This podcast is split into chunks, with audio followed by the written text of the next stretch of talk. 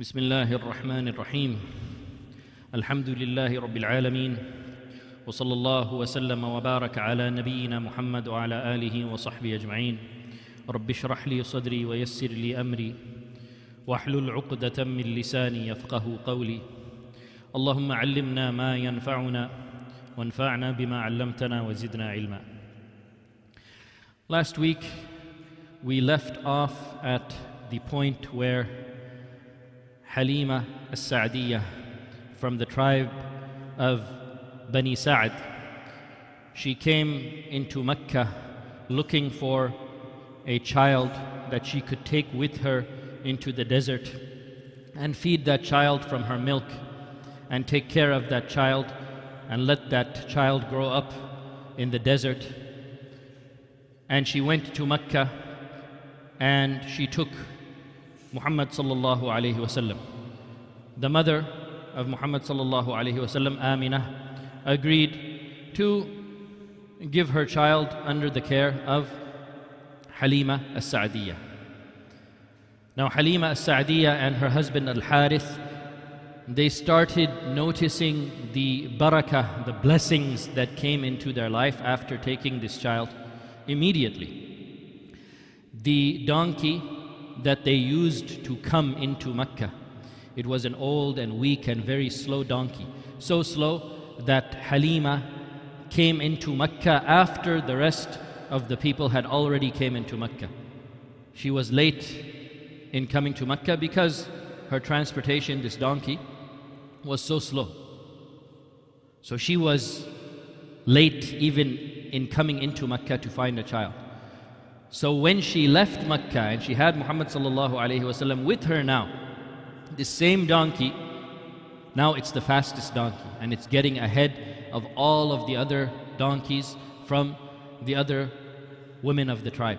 Such to the extent that they asked Halima, Halima, is this the same donkey that you came in Mecca with?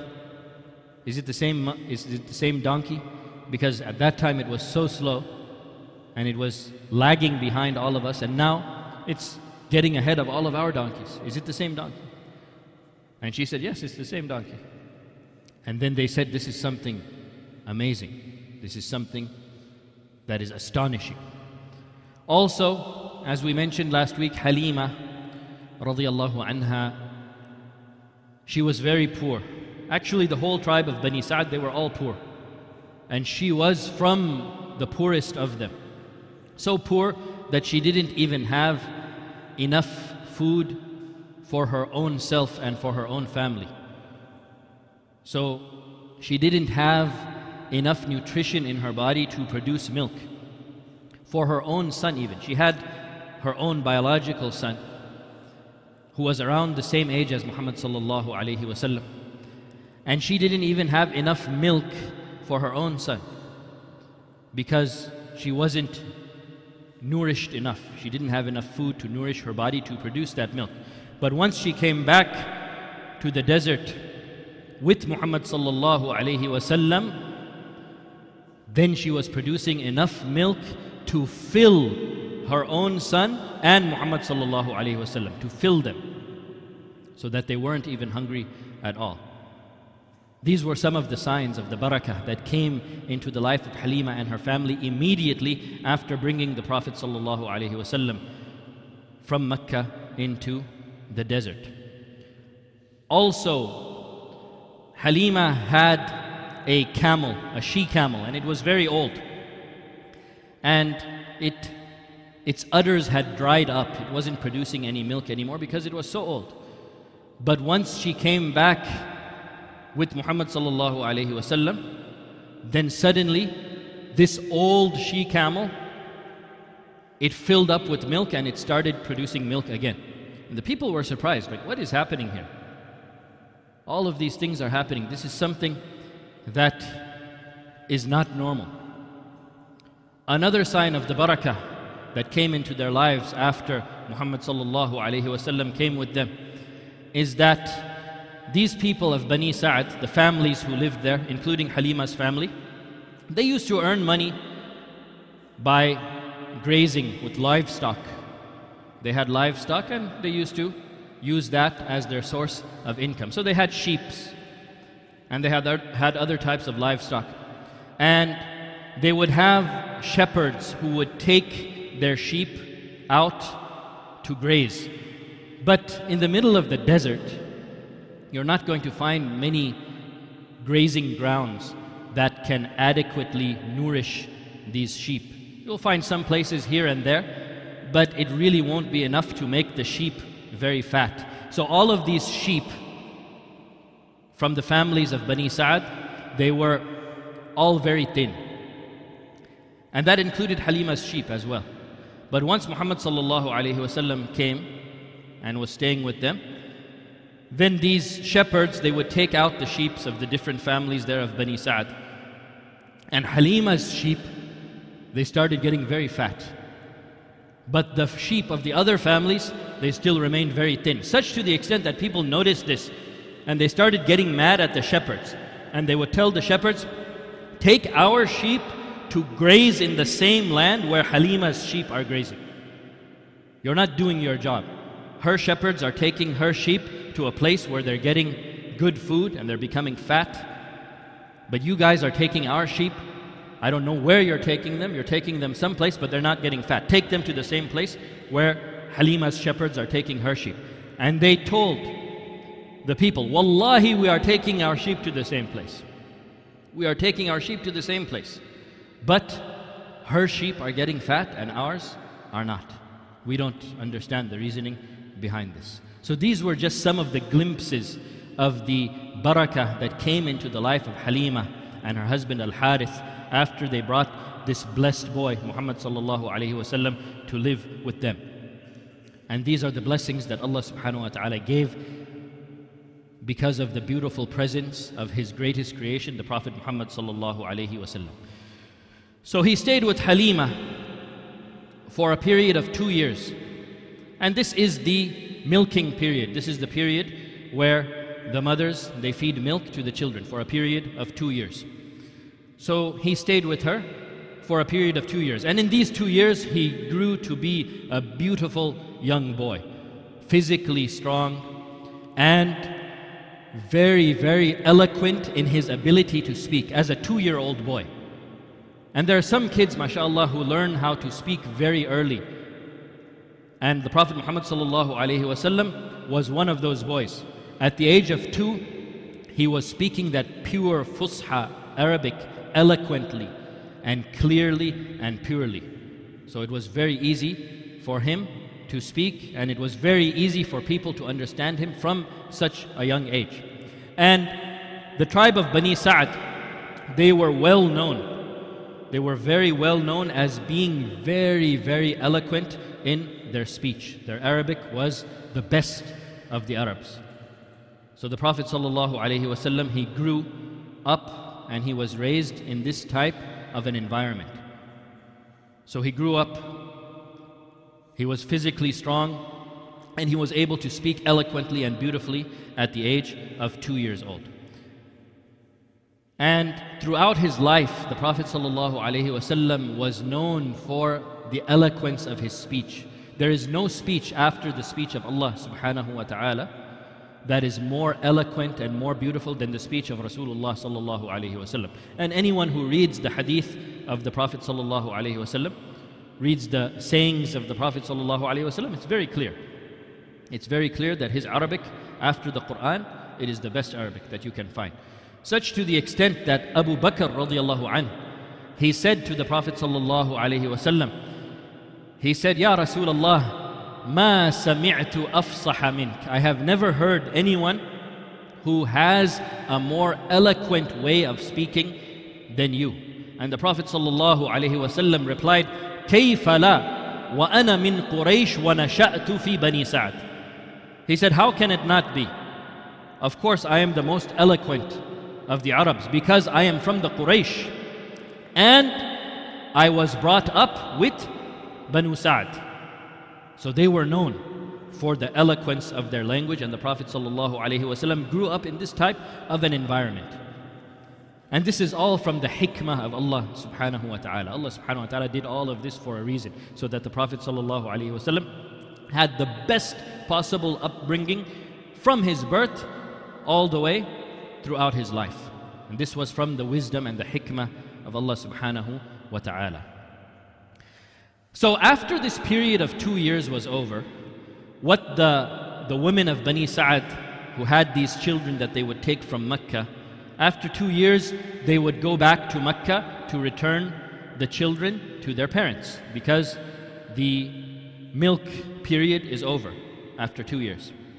So they would go back to Mecca and they would return these children to the parents, and usually the parents would give these mothers uh, some type of a gift as a token of their appreciation for taking care of their children for this period of time. So after the two years, the women from Bani Sa'd, they were going back into Mecca to return those children to the parents. And Halima, she went with them to Mecca as well. But her intention was not to return Rasulullah sallallahu alaihi wasallam.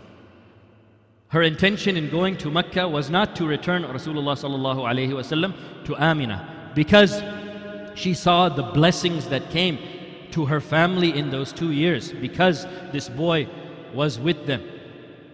And she wanted to retain those blessings for as long as she possibly could. So she went to Mecca with the rest of those mothers. But her intention was to try her best to convince Amina, the mother of Rasulullah sallallahu alaihi wasallam, to allow her to keep Muhammad wasallam for a longer time. So she went to Amina and she said, Let me keep this boy for a longer period of time. And then Amina said, He is my son. I want to keep him close to me.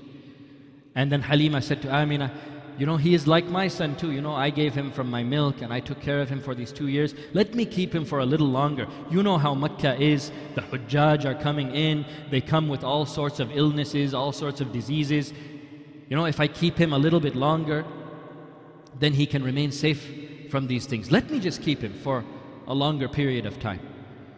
So, with the insistence of Halima, Amina agreed to allow her son Muhammad wasallam to go back with Halima into the desert. And of course, Halima and her family were very happy about this. So Rasulullah sallallahu alaihi wasallam, this two-year-old boy, he goes back with his foster mother Halima into the desert and he stays among the tribe of Bani Sa'd. A few months later, just a few months after this conversation between Halima and Amina, a very amazing incident happened in the desert with Rasulullah sallallahu alaihi wasallam. So Halima and her husband Al Harith, they were sitting one day in their tent. And you can just try to picture the type of life that they used to live. It was in the middle of the desert. They had their tents where they used to stay. So Halima and her husband Al Harith are sitting together in their tent. The children are outside playing. And as we mentioned, Halima radiallahu anha, she had a son a biological son who was around the same age as Rasulullah sallallahu alaihi wasallam, and she actually fed these two children together. So while Halima and her husband were sitting in the tent one day, Halima's son, her biological son, he comes running and screaming and panicked, running towards the tent. So Halima and her husband Al Harith, the parents of this boy, they run out of the tent to see what has happened to their child. And the child He's screaming and he's panicked. And he has that look of being terrified in his face. So Halima asks her son, What happened, my son? What happened? And then he says, Akhi Muhammad, Akhi Muhammad, my brother Muhammad, my brother Muhammad. And they ask him, What happened to your brother Muhammad? What happened to him? Tell us. And he says that two men with white clothes, they came to him and they threw him onto the ground and they ripped open his chest. So Halima, she heard this and she became very scared. So she runs to where the Prophet ﷺ, where Muhammad ﷺ was. She runs over there as fast as she can. And she sees Muhammad ﷺ, he's fine, but he has a very, very scared look on his face that something terrifying just happened. So she runs up to him and she hugs him. She holds him close to her. And she asks him, What happened? What happened? And Muhammad sallallahu alayhi wasallam, this two-year-old boy, who is very clear in his speech, he explains to her what happened. He said, Two men with white clothes, they came and they threw me down onto the ground and they ripped open my chest. They ripped open my chest.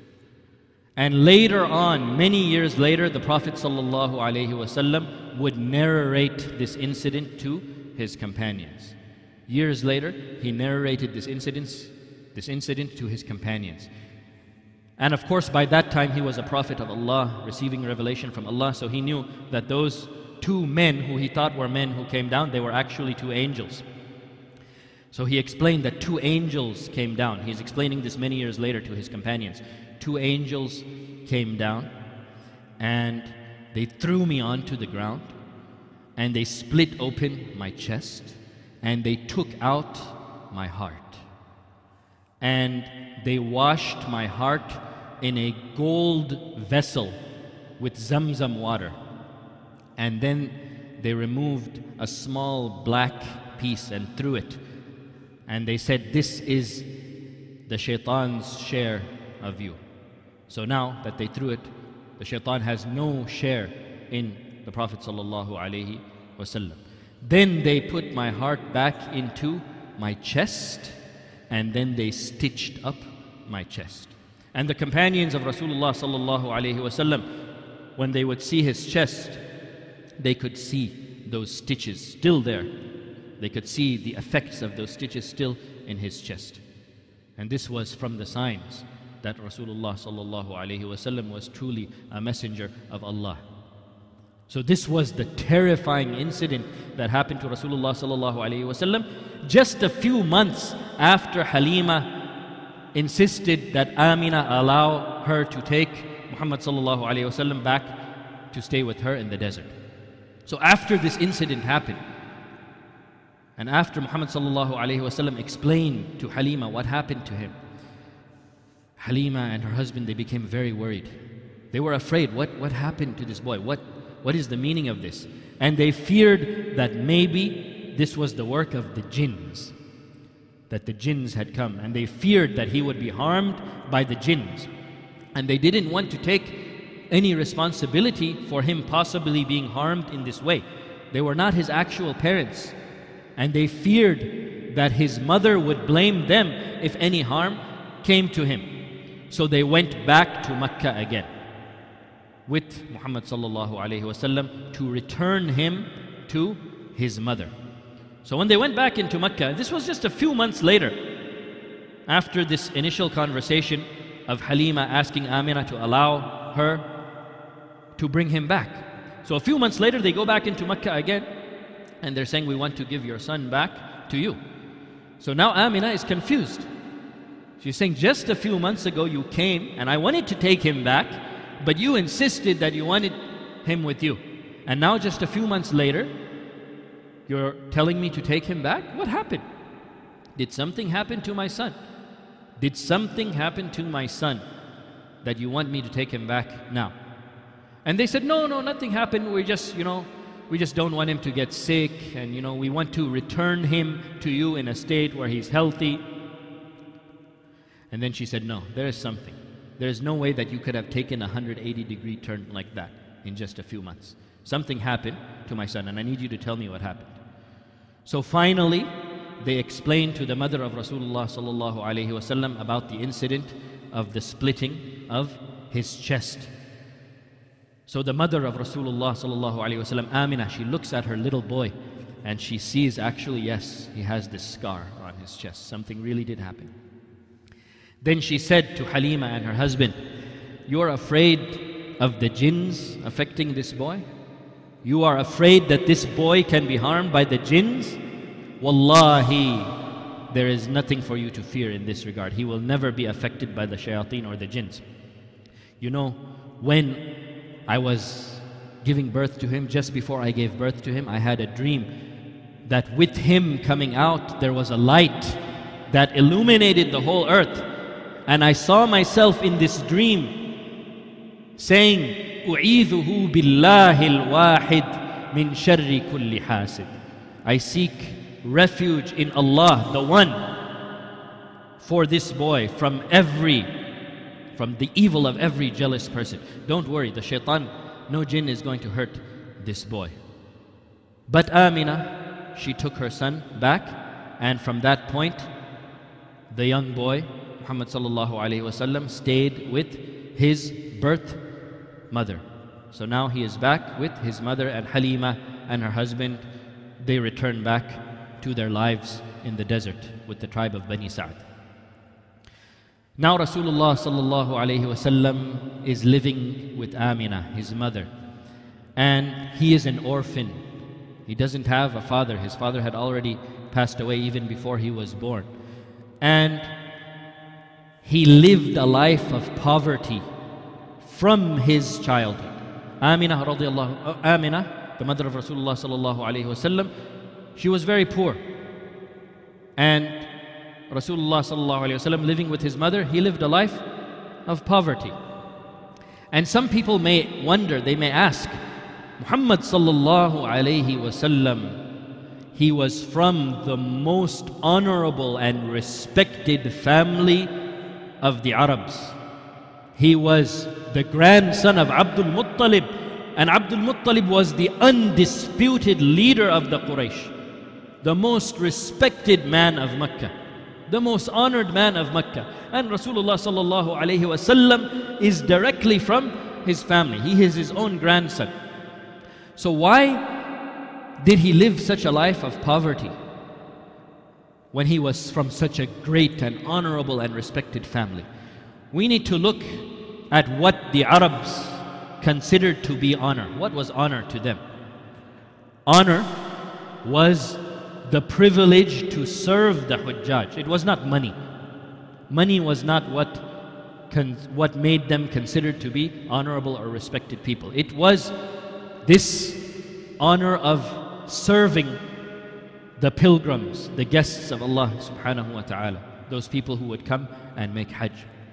So Abdul Muttalib and his family, even though they were the leaders of the Quraysh, they were not rich, they were not wealthy at all, because they would spend all of their money in service to the Hujjaj. So, yes, Abdul Muttalib and his sons, they had businesses, they earned money, definitely. But all of that money, it would go in service of the Hujjaj, service to the pilgrims. And we mentioned before that Abdul Muttalib was responsible for providing drink and other services to the Hujjaj. And the Hujjaj, they would come from all over the place. And there were many Hujjaj. So even though Abdul Muttalib and his family were earning money, they had their businesses and they had their source of income, all of it was going into taking care of the Hujjaj. All of it was going into service of the Hujjaj. Such to the extent that they would spend all of their money in service of the Hujjaj, then they would go and borrow more money to take care of the Hujjaj. Because their income was not enough for everyone. So they would actually borrow money and go into debt to serve the Hujjaj. This was the honor for them. So it was not about wealth, it was not about money, it was about this privilege to serve the Hujjaj. So that's why Abdul Muttalib he was not rich. His sons, they were not rich. They were poor. And that's why even though Rasulullah he was born into the most honorable and respected household of Mecca, he grew up poor. He grew up poor for this reason. So he lived with his mother in this state, in a state of poverty, until his mother also passed away. And that was when Rasulullah sallallahu alaihi wasallam was six years old. And then he moved into the custody of his grandfather, Abdul Muttalib. After his mother passed away, after Amina passed away, Rasulullah sallallahu alaihi wasallam went to live with his grandfather, Abdul Muttalib. And he was six years old at that time. Now, Abdul Muttalib, he loved this boy since his birth. And he said at the time that this boy was born, and we mentioned last week some of the miraculous events that took place when Rasulullah sallallahu alaihi wasallam was born. And Abdul Muttalib, he said about his grandson, he said, Wallahi inna li ibni hadha la. Surely this boy of mine is something special. And there is something special for him in the future. So Abdul Muttalib had this love for his grandson, Muhammad from his birth. So now at the age of six, he came to live with his grandfather.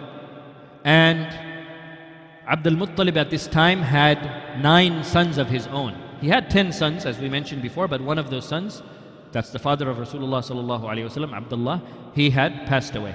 So he had nine remaining sons, and now he had his grandson Muhammad as well.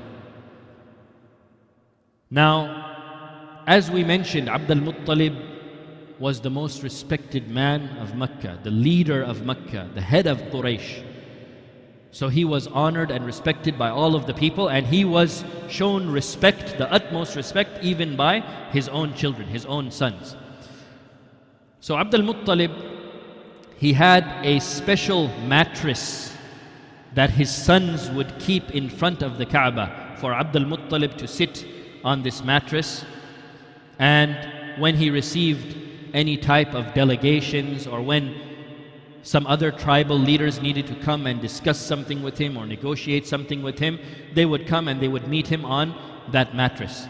But the sons of Abdul Muttalib, out of respect for their father, they would not sit on that mattress. Rather, they would just stand around that mattress.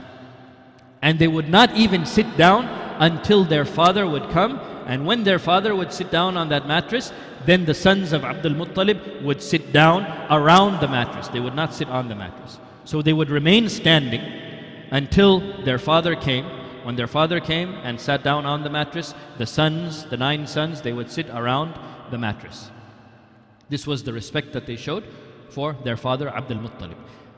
But Muhammad sallallahu alayhi wasallam, this young boy,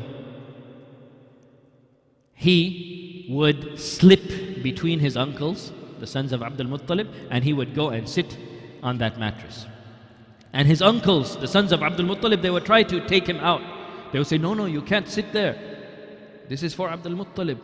We can't sit here. And they would try to take Muhammad and bring him back. But Abdul Muttalib himself would stop them from touching him. And he would say to his sons, Leave this boy, leave him, let him sit there. Wallahi inna li ibni hadha la. Let him sit here. Surely this boy of mine, he has something amazing in his future. So this was the love that he showed for Rasulullah sallallahu alaihi wasallam, his grandson, even more than he showed for his own children. And there is some hikmah from Allah subhanahu wa ta'ala in this as well. Muhammad sallallahu alayhi wasallam from the age of 6 to 8 this age it's an age where children pick up everything. And it's an age where they are able to learn, and what they learn at this age, it stays with them throughout their life. And we know that even from people who memorize the Quran, for example. Those people who learn it at this age, around six to eight, usually their memory of the Quran is much stronger than people who memorize the Quran later in their life. Things that you remember, and things that you witness, and things that you see, and things that you learn at this period in time, from around age 6 to 8, it sticks with you strongly. So, Muhammad sallallahu alayhi wasallam at this age where he's grasping everything, he was sitting with the leader of the Quraysh on his mattress, sitting with him, with his grandfather, while his grandfather was receiving this VIP and this tribal chief and this leader and they were sitting with him, discussing, negotiating, talking about important things. And Muhammad sallallahu alayhi wasallam, this little boy, he's witnessing all of this and he's taking it all in. So he's learning about leadership. He is learning the skills of how to speak to people from such a young age. And this is from the hikmah of Allah subhanahu wa ta'ala as well. Everything from the life of Rasulullah sallallahu from his birth up to his passing away, everything that Allah subhanahu wa ta'ala decreed in his life was from the hikmah of Allah subhanahu wa ta'ala. So this period of Muhammad sallallahu alayhi wasallam staying with his grandfather Abdul Muttalib, it lasted for two years. And then when Rasulullah sallallahu alayhi wasallam was eight years old, Abdul Muttalib also passed away. So look at this. Look how many people Rasulullah sallallahu alayhi wasallam stayed with since his birth. So his father died before he was even born. Then his mother gave birth to him. Then he stayed with Halima for two years. Then he stayed with his mother Amina for a few more years. Then he stayed with his grandfather Abdul Muttalib. Now his, now his grandfather Abdul Muttalib has also passed away. Now he is going to stay with his uncle Abu Talib. This is the life of a yatim. This is the life of an orphan. And the Prophet ﷺ had a hard life from, from his birth. He had difficulties in his life from his birth. He grew up as an orphan and he grew up poor. And again, there is hikmah from Allah subhanahu wa ta'ala in this as well. Why did Allah subhanahu wa ta'ala make his most beloved creation grow up as an orphan? Why did Allah subhanahu wa ta'ala make his most beloved creation grow up in a life of poverty from such a young age? so that he could experience it and know what it feels like. And when he meets people later on in his life who are in those same type of situations, he will know exactly how they feel. The Prophet ﷺ, he was the kindest man to orphans. He was so gentle with them. The Prophet ﷺ used to keep company with the masakin and the fuqara, the poor people. That was his company because he knew what type of difficulties they faced in their lives because he faced these exact same difficulties himself.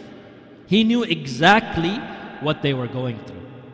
So when he spoke to them, when he associated with them, he did it from a place of exactly knowing what they were going through. So it was, of course, more effective. And this is from the hikmah of Allah subhanahu wa ta'ala in decreeing this for Rasulullah sallallahu alayhi wasallam. Everything in his life had a reason. And Allah subhanahu wa ta'ala decreed only the best things for him. That would be the best for him and would be the best for his effect on his ummah as well. بأبي هو وأمي رسول الله صلى الله عليه وسلم. So after Abdul Muttalib passed away, Rasulullah sallallahu alayhi wasallam was now still a young boy, eight years old. Now he went into the custody of his paternal uncle Abu Talib ibn Abdul Muttalib. And inshallah, next week we will talk about Rasulullah sallallahu alayhi wasallam and his time period that he spent with Abu Talib. والله أعلم وصلى الله وسلم وبارك على نبينا محمد وعلى آله وصحبه أجمعين